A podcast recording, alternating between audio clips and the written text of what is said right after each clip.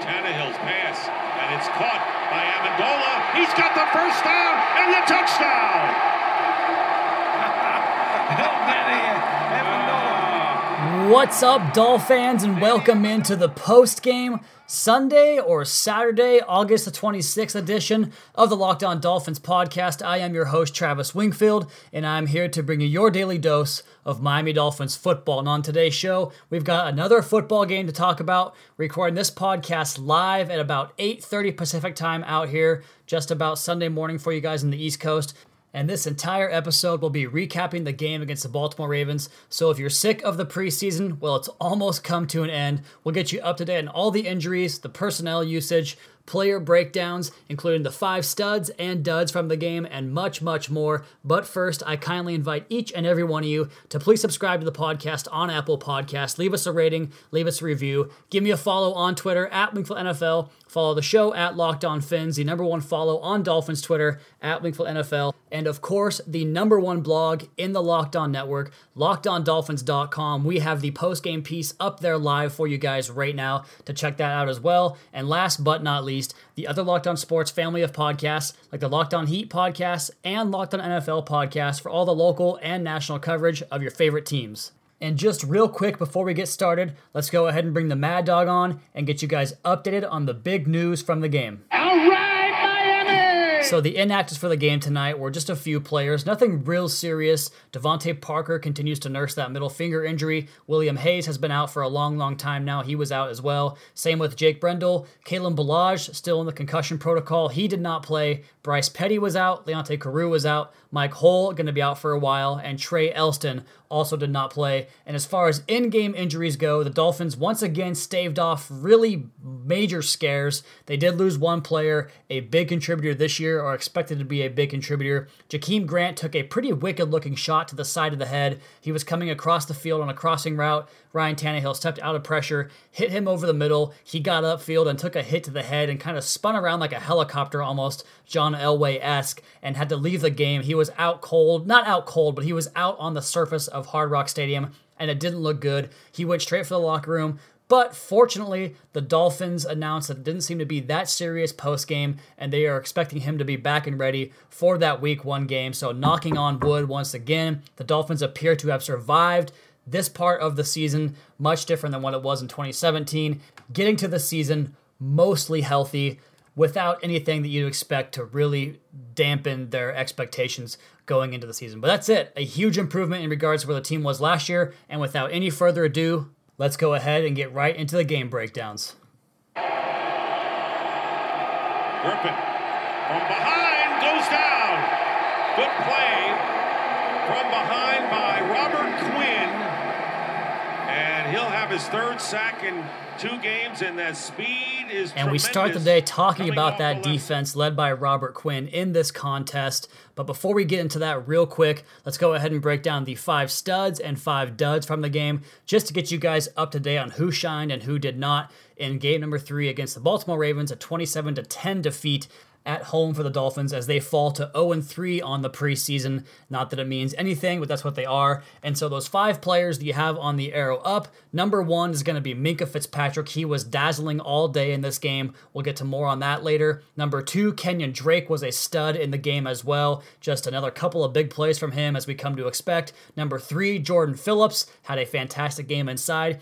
TJ McDonald was number four, bunch of tackles all over the field as well. And number five, Robert Quinn, as you heard there, got another sack, had another sack negated because of a penalty as well. So he is getting after the quarterback with great frequency and a good sign for the Dolphins. Arrow down players. Number one, Jesse Davis had a rough night at right guard. Number two, Brock Osweiler appears to be all but done in Miami as the backup quarterback. Number three, Terrence Garvin was the main culprit on a long touchdown run. Number four, Rashawn Scott had a couple of penalties, including one on special teams. At number five, Davon Godchaux he has himself a penalty, the one that actually negated the Robert Quinn sack. And that's been kind of a theme for Godchaux lately, getting a couple too many penalties and just resetting drives. So those are your five players up, five players down. And talking about this defense and Robert Quinn and what he was able to do, the way he bends that edge is really the top story of the day because he pairs up with Cameron Wake off that other side, and they both have such an insanely good burst and get off, and the ability to dip around that edge and drop that inside shoulder against the tackle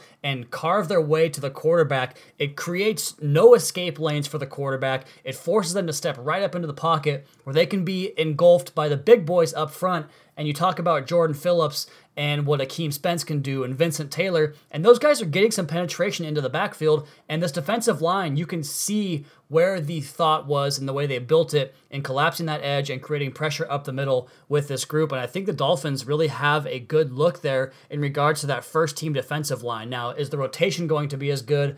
We will see when that gets to the season, but I thought Kendall Langford earned himself a roster spot in this game. I thought Vincent Taylor, who had another blocked field goal, by the way, continues to play very well. And like I said, Jordan Phillips really, really shined in this game, getting into the backfield both against the run and the pass. And you move into the second level of the defense. Raekwon McMillan has taken big strides from where he was a couple of weeks ago in that Tampa Bay game, as well as the Carolina game when we had all these issues with him. He was playing fast, he was playing much more aware and instinctive than he has been in the previous games. I think he has a much bigger upside going after this game. Speaking of linebackers, Kiko Alonso had himself a nice game as well. Had, I think, seven or eight tackles in this game. And when he gets his run fits right, his keys right, he gets in there and makes the stop and makes big time plays. It's just the coverage packages you have to worry about. And speaking of those coverage packages, I don't know if we're going to see this dime defense we've been asking for all off season because one, we haven't seen it yet in the preseason, and two, they seem hell bent on playing these linebackers in extended roles in these passing situations.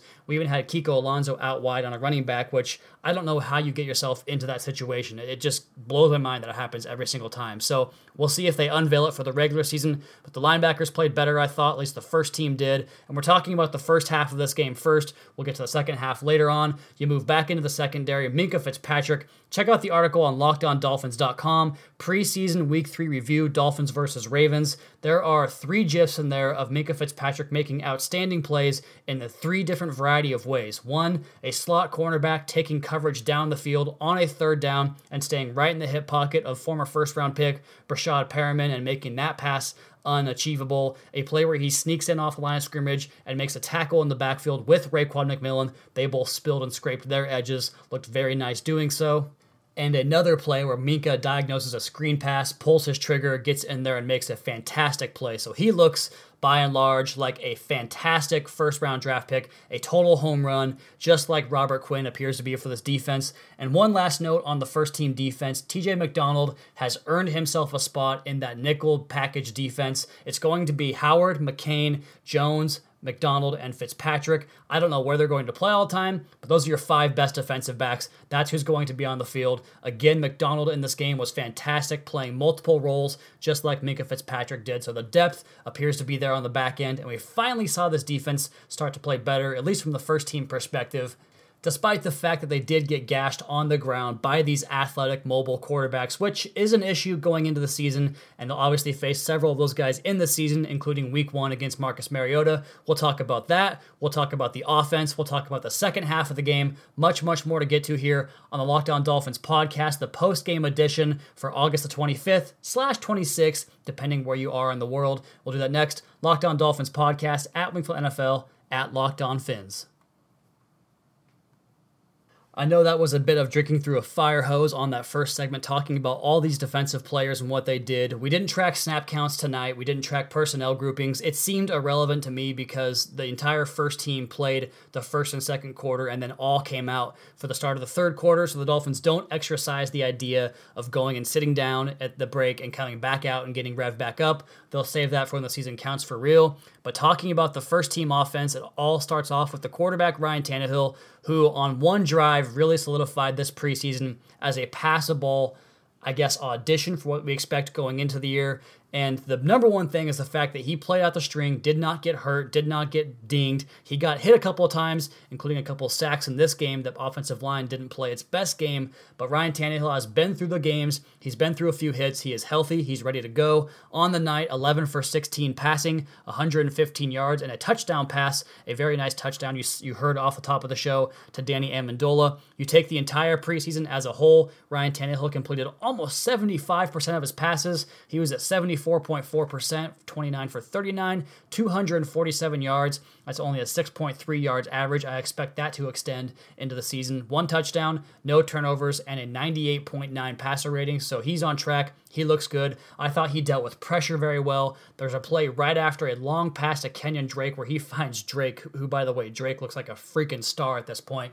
He finds Drake flexed out into the slot to the near side of the field. He takes a linebacker, linebacker, linebacker, backer up, and that's with like 57 seconds to play in the half, two timeouts in their pocket, and they go out attacking, kind of quieting down the Twitter crowd that is complaining about the offense and not being vertical enough. Well, they go after their star running back with a perfect deep ball from Tannehill. They come back on the next play and they find, I think that was the player they got either Jakeem Grant or Kenny Stills coming across the field. I forget. But the way Tannehill navigated the pocket and managed the pocket with pressure around him was very, very nice to see. The feet were working quickly, feet fire, as we call it in the industry, and he looked fantastic there. So after a very slow start, which is still an issue, the slow starts are an issue. Dolphins are going to have to find a way to get the 15 play script better this season and get out to faster starts so they can unleash that defense. But tonight, the start was not good. Tannehill dropped a snap, I think two snaps actually. The wet balls, offensive line could not anchor, could not hold up in pass protection early on. So they struggled very, very early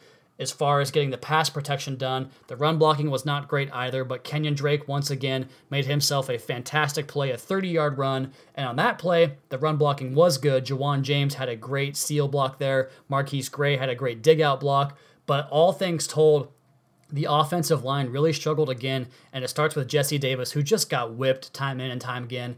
And that was a bit concerning because he hasn't played very good this preseason as a whole. Dan Kilgore, like I said about anchoring, has not shown the ability to do that so far in the preseason. And Josh Sitton played pretty well. I thought Ja'Wuan James played really well, and Laremy Tunsil was just kind of there. So the offensive line, a very mixed bag, probably more bad than good, especially early on. As far as the wide receivers go, Mike Gesicki finally gets himself a catch I know that he's a tight end, but he operates a lot like a wide receiver, and he got flexed out wide a whole bunch in this game, even lined up in the backfield with Ryan Tannehill on one particular play, alongside Frank Gore, who had one series and was quickly out of the game. But Mike Gesicki goes out wide, gets a slant route on a third and one play against a big cushion. Tannehill made his check at the line of scrimmage, went to the slant play. They were obviously afraid of Gesicki getting deep on them and attacking upfield on like a back shoulder or a fade route, but he takes the slant, takes the easy pickings, gets a first down, and looked very excited about the fact that he got himself a catch. As far as the wide receivers go, it was Albert Wilson with the first team in 11 personnel. Kenny Stills, Danny Amendola, Albert Wilson.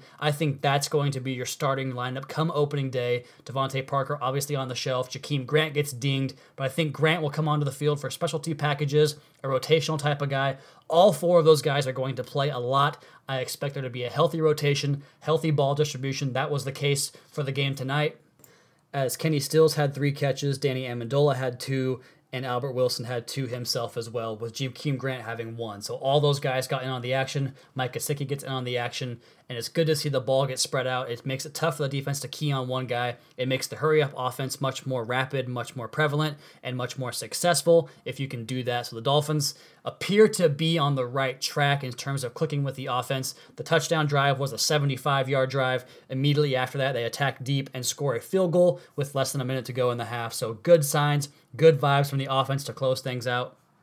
All things told, they had 11 possessions in the preseason. The first team did. They scored 19 points, three field goals, one missed field goal, a touchdown, and five punts. So, right around league average as far as points per drive goes. That number is right around 1.8, 1.9, 2 points per drive, depending on the given year. That's where the Dolphins were. They kick a field goal, they are right at two points per drive if they don't miss that one. So, there you have it all the rust getting knocked off, these guys building some chemistry and some synchronicity up front as the entire offense has been the same first team throughout the course of training camp and the off-season program. They get through an entire preseason without any major injuries, so that's great to hear. And this group appears ready to go for the season opener against the Tennessee Titans, which is just two weeks away. Two Sundays from now, we play the Tennessee Titans at home at Hard Rock Stadium.